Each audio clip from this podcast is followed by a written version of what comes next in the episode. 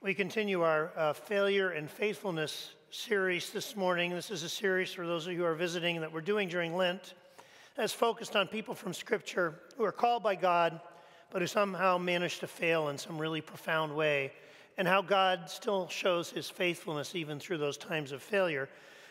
and today's failure is Eli. Uh, his story is found in the first four chapters of the book of 1 Samuel. So our reading will be from 1 Samuel 4, right at the end of his story, which is verse 12 through 22. And you can turn there right now, um, found on page 421 in your Pew Bibles. I'm not going to read this story until halfway through my sermon. And, and I'm going I'm, I'm going to wait that long because I'm not confident that you all know the story of Eli all that well. I think many of you know the name, some of you know his story pretty well. But if you really want to understand the failure and, and, the full impact of it and how it speaks to us, you really got to know the fullness of his story. So before we get to that, I want to, I want to give a full orbed picture of, of who this man was. And let me start by saying, as I studied this story this week, I really like Eli. I like him. He's a good guy. He's a good dude. I would like to hang out with Eli. And in that, he's a, sharp contrast with last week's person, Samson. Right? I don't think I would enjoy hanging out with Samson. I don't know about you. Um, I don't think he would be pleasant company, right? He's, he's vain, he's vengeful, uh, he seems very self interested. That's not Eli. Eli's not perfect. We'll see that.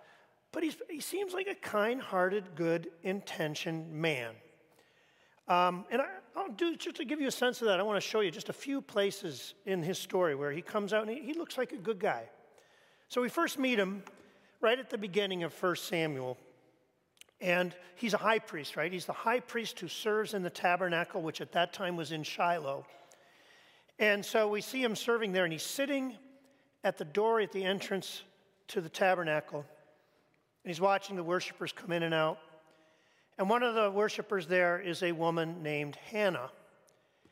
And Hannah is fervently in prayer. She's fervently in prayer because she hasn't been able to have any children. She's getting more advanced in age and she just hasn't been able to conceive. And she's praying fervently and she's really animated, so animated that Eli thinks she's drunk.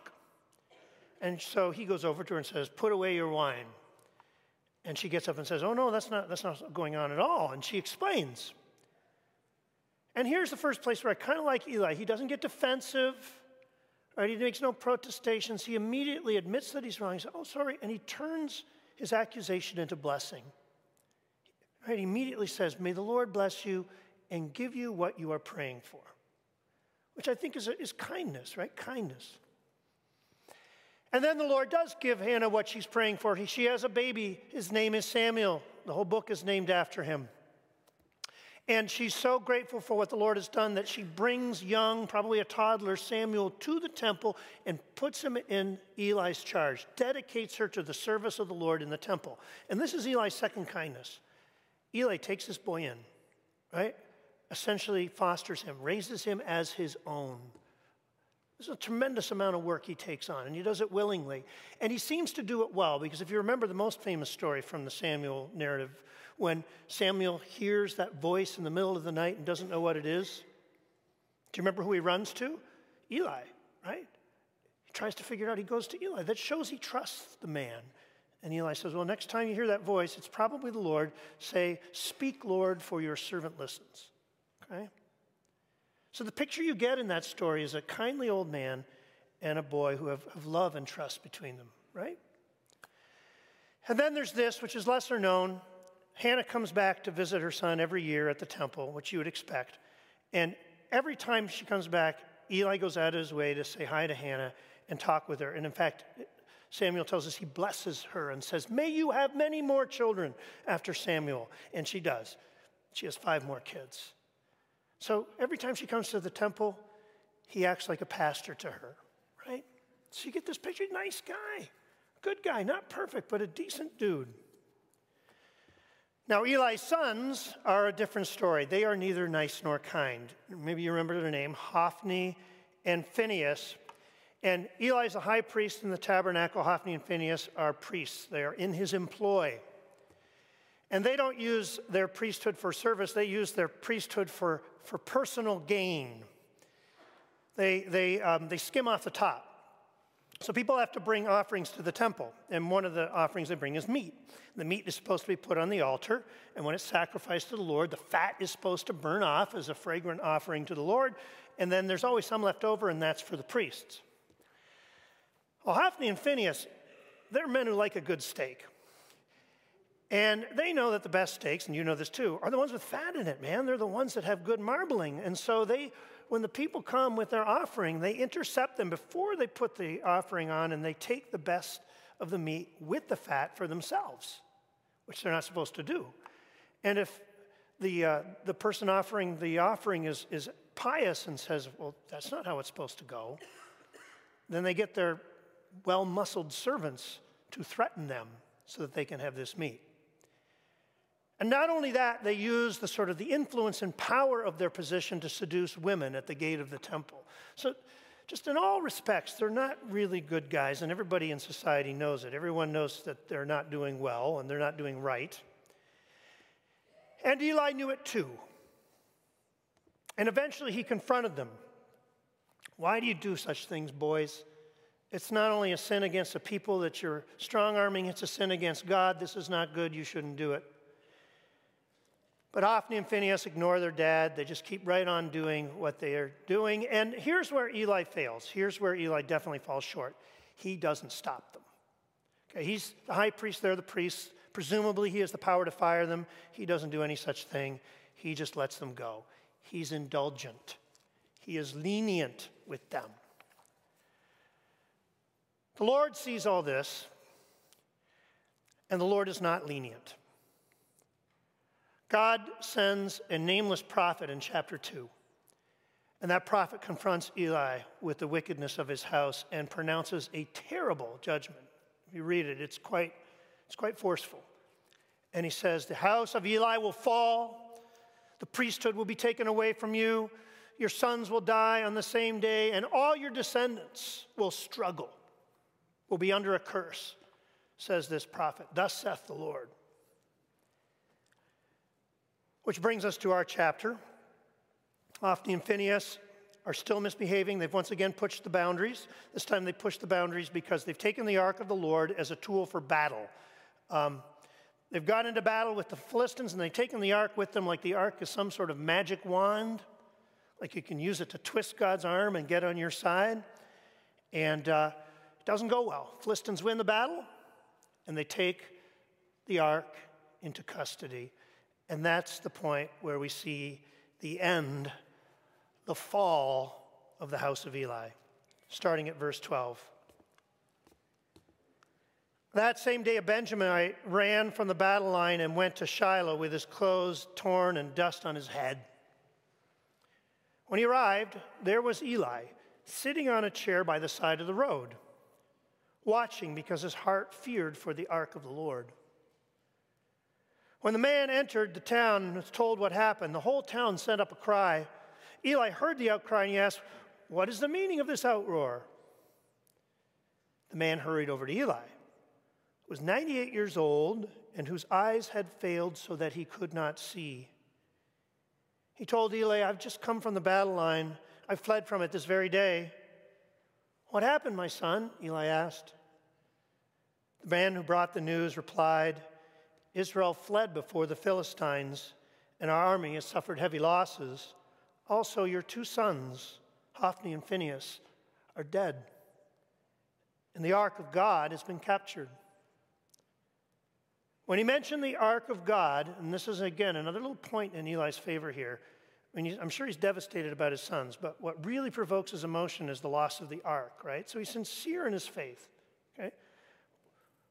When the messenger mentioned the ark of God, Eli fell backwards off his chair by the side of the gate. His neck was broken and he died, for he was an old man and he was heavy. He'd led Israel for 40 years. His daughter in law, the wife of Phinehas, was pregnant and near the time of her delivery. When she heard the news that the ark of God had been captured and that her father in law and her husband were dead, she went into labor, gave birth, but was overcome by her labor pains. And as she was dying, the women attending her said, Don't despair, you've, you've given birth to a son. But she did not respond or pay attention. She named the boy Ichabod, saying, The glory has departed from Israel because of the capture of the ark and of the deaths of her father in law and her husband. And she said, The glory has departed from Israel, for the ark of God has been captured. This is the word of the Lord.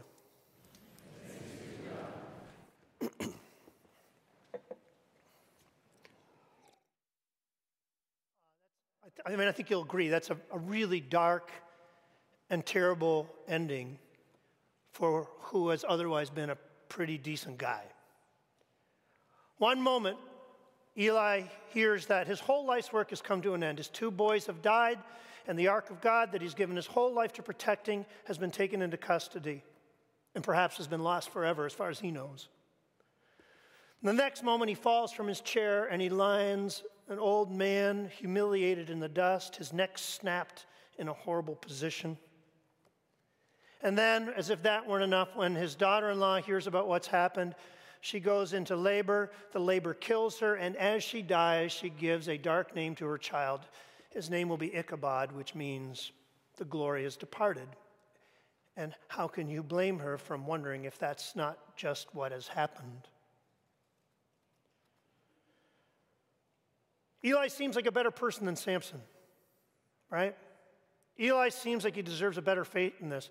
Samson gets to end his life with a, with a great and glorious victory. Yes, he dies, but he wins this glorious victory, and Israel celebrates him. Eli's life ends with a whimper. Samson, you'll remember, gets in the, in the Faith Hall of Fame in Hebrews 11. Eli gets dust and humiliation and ignominy. Why is that?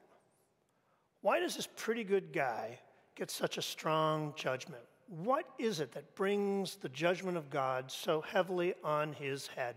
I've been thinking about that a lot this week, trying to figure it out. And I think there are two reasons, two things that I would point to why Eli receives such strong judgment in this passage.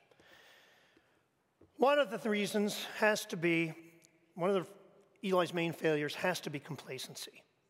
Right? I think we can all agree Eli is complacent in this passage. Samson's sins were sins of appetite, Samson's sins were sins of actions. Eli's sins were sins of inaction, sins of omission, we call them. He was not punished for what he had done, he was punished for what he had left undone, right? That was in our prayer of confession this morning. It's neglect, it's hesitancy, it's the things he did not do. And specifically, the things he did not do were to take care of his boys and to supervise his kids and make sure they shaped up. Eli knew, of course, what they were doing, and yes, he chastises them, as we said. But he doesn't go all the way and fire his kids. Why is that? Why doesn't he do that? Why doesn't he come down harder on his boy and follow through? It's hard to say. The, the, the, the, scripture doesn't tell us, the text doesn't tell us. Possibly it's because what his wife would say and what his family would say. The rest of Israel will be fine with him getting rid of those two priests, but his wife maybe wouldn't like how bad it looked for his family. Who knows? In any case, he tries to have it both ways. Tries to keep his boys in their position and lead Israel and be a high priest. People complain and he wags his finger at his boys, but by that time, both Hophni and Phinehas realize hey, if we just sit here and wait for dad to finish his speech, he's never going to do anything. And besides, truth be told, Eli likes the idea of being invited to his son's barbecues. They had the best barbecues in town, and Eli liked a good steak, even though his wife said it was starting to make him a little heavy. That's complacency, right? That's a picture of complacency that we see in Eli. Complacency, if you're complacent, doesn't mean you don't love God or that you don't have good intentions. It's just that there's all kinds of other stuff out there, fun things, and you want to do those things. And you don't want to miss out on those things. When we're complacent, we go through life with great intentions, but so so discipline and weak follow through. You know, we, honey, we got to get more intentional about family devotions. We really got to do better with that. We've just fallen out of the habit. Yeah, I agree. You know, Well, maybe after volleyball's done, we'll get around to it. Maybe. I really should do some volunteer work down at the shelter. That's really important. I get involved in those things. Yeah, that's a great idea. But you know, I got my golf league, and you know, like I, uh, grandkids baseball games two nights a week. We really got to get back to church. We just keep missing one thing after another. Next week, next week we're going to go. Oh wait, we got that thing in Chicago. Maybe the week after that. Now I know why I like Eli so much. He's just like me. And he's just like most of us, right? People whose hearts are full of good intentions, but are also spiritually distractible, if we're honest. People who are maybe a little complacent. And in our culture, that's right. I mean, that's no big deal, right? That kind of ordinary complacency that we see in Eli. But for whatever reason, God is really serious about it in this passage and is not pleased. The second of Eli's failures is less personal and more corporate, and this is really hard to explain. So you're going to have to work hard to stay with me, especially when we're this far into the sermon. But it's really important to see, okay? It's not just a failure of Eli, it's a failure of Eli and the rest of the people. Remember when Eli served? He served at the end of the period of the judges, right? At the end of the period of the judges. And when you do a deep reading into the first four chapters of Samuel, what you see is that in these four chapters, what God is essentially doing is rebooting his people, restarting his people after the period of the judges.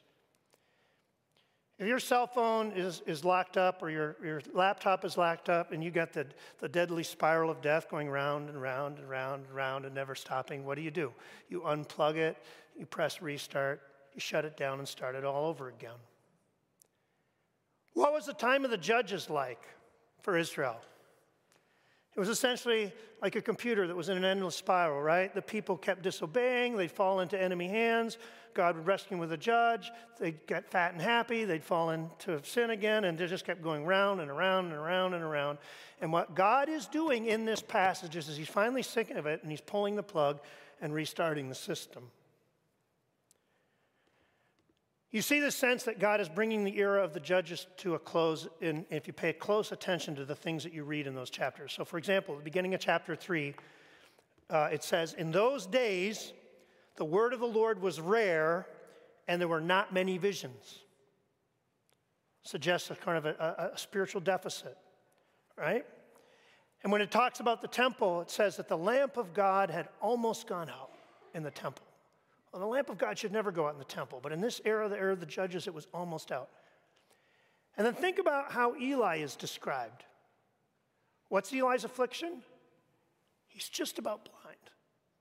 He can't see. That's not just a physical condition, that is a spiritual condition too. Represents the whole people, right? He's the high priest. He's a representative of all the people. He's not just a man unto himself. And then how else is he described?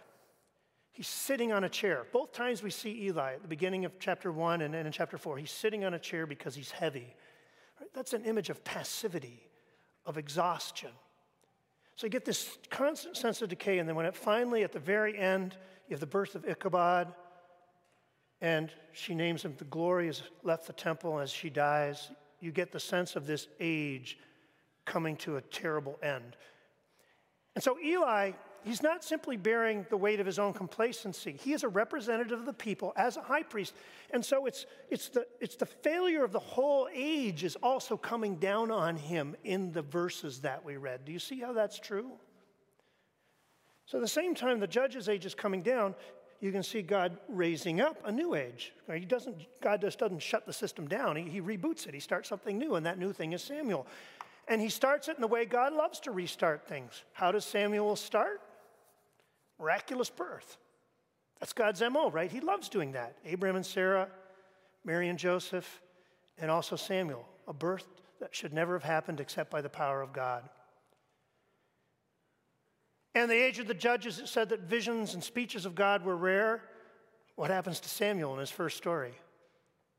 Right? The Lord speaks to him, and not through a priest, but absolutely directly. And, and where it keeps describing that Eli's house is withering. It's, the, the, the text will describe Samuel as growing and flourishing, and not one of his words falls to the ground, says chapter 319.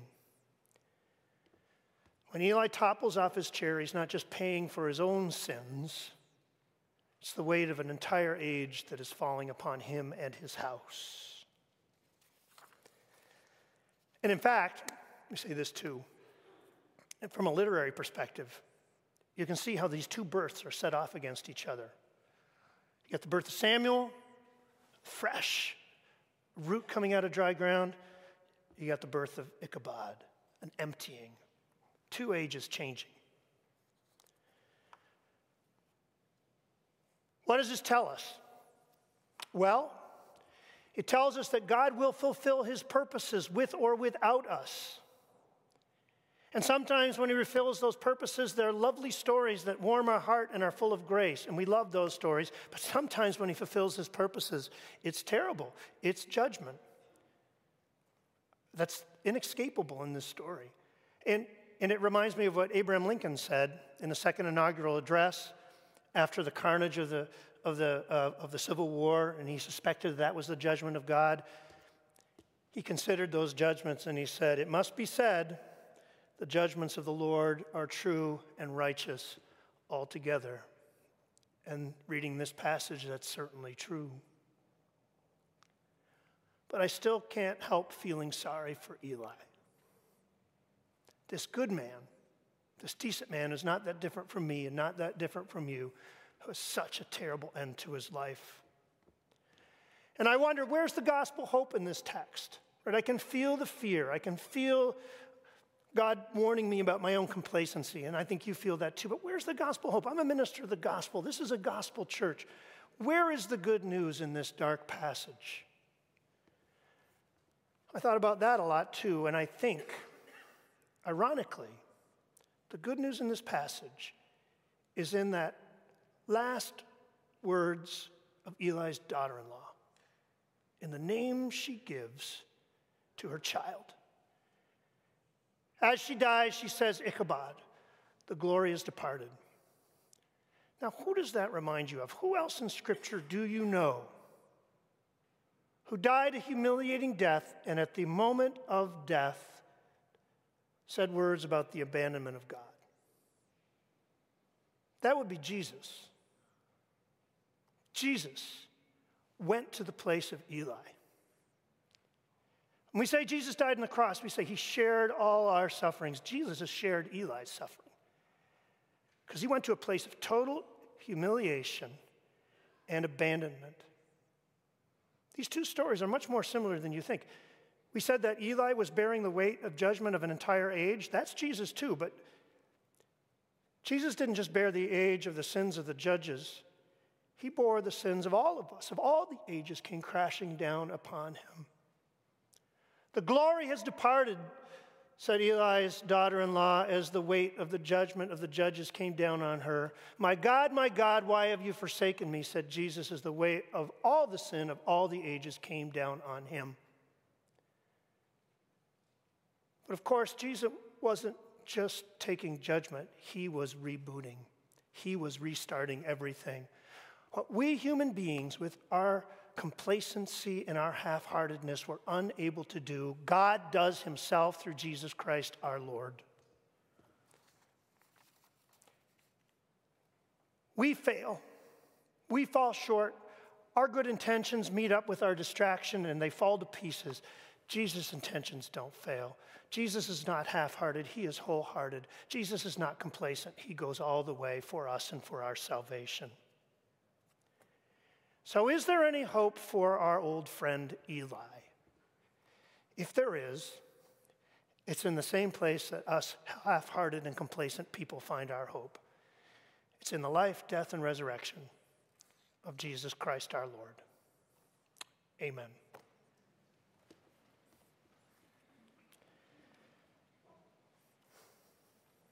Lord, um, sometimes your word is wonderful and full of grace and just a joy to read, and sometimes it's really hard, and today was one of those days. Thank you, Lord, for the bracing truth of your word. And thank you that even when it's hard, It leads us to the foot of the cross where we find your grace. Lord, we pray that as um, we continue to try to be your servants, that you would fill up our half filled hearts with your joy and with your passion. Amen.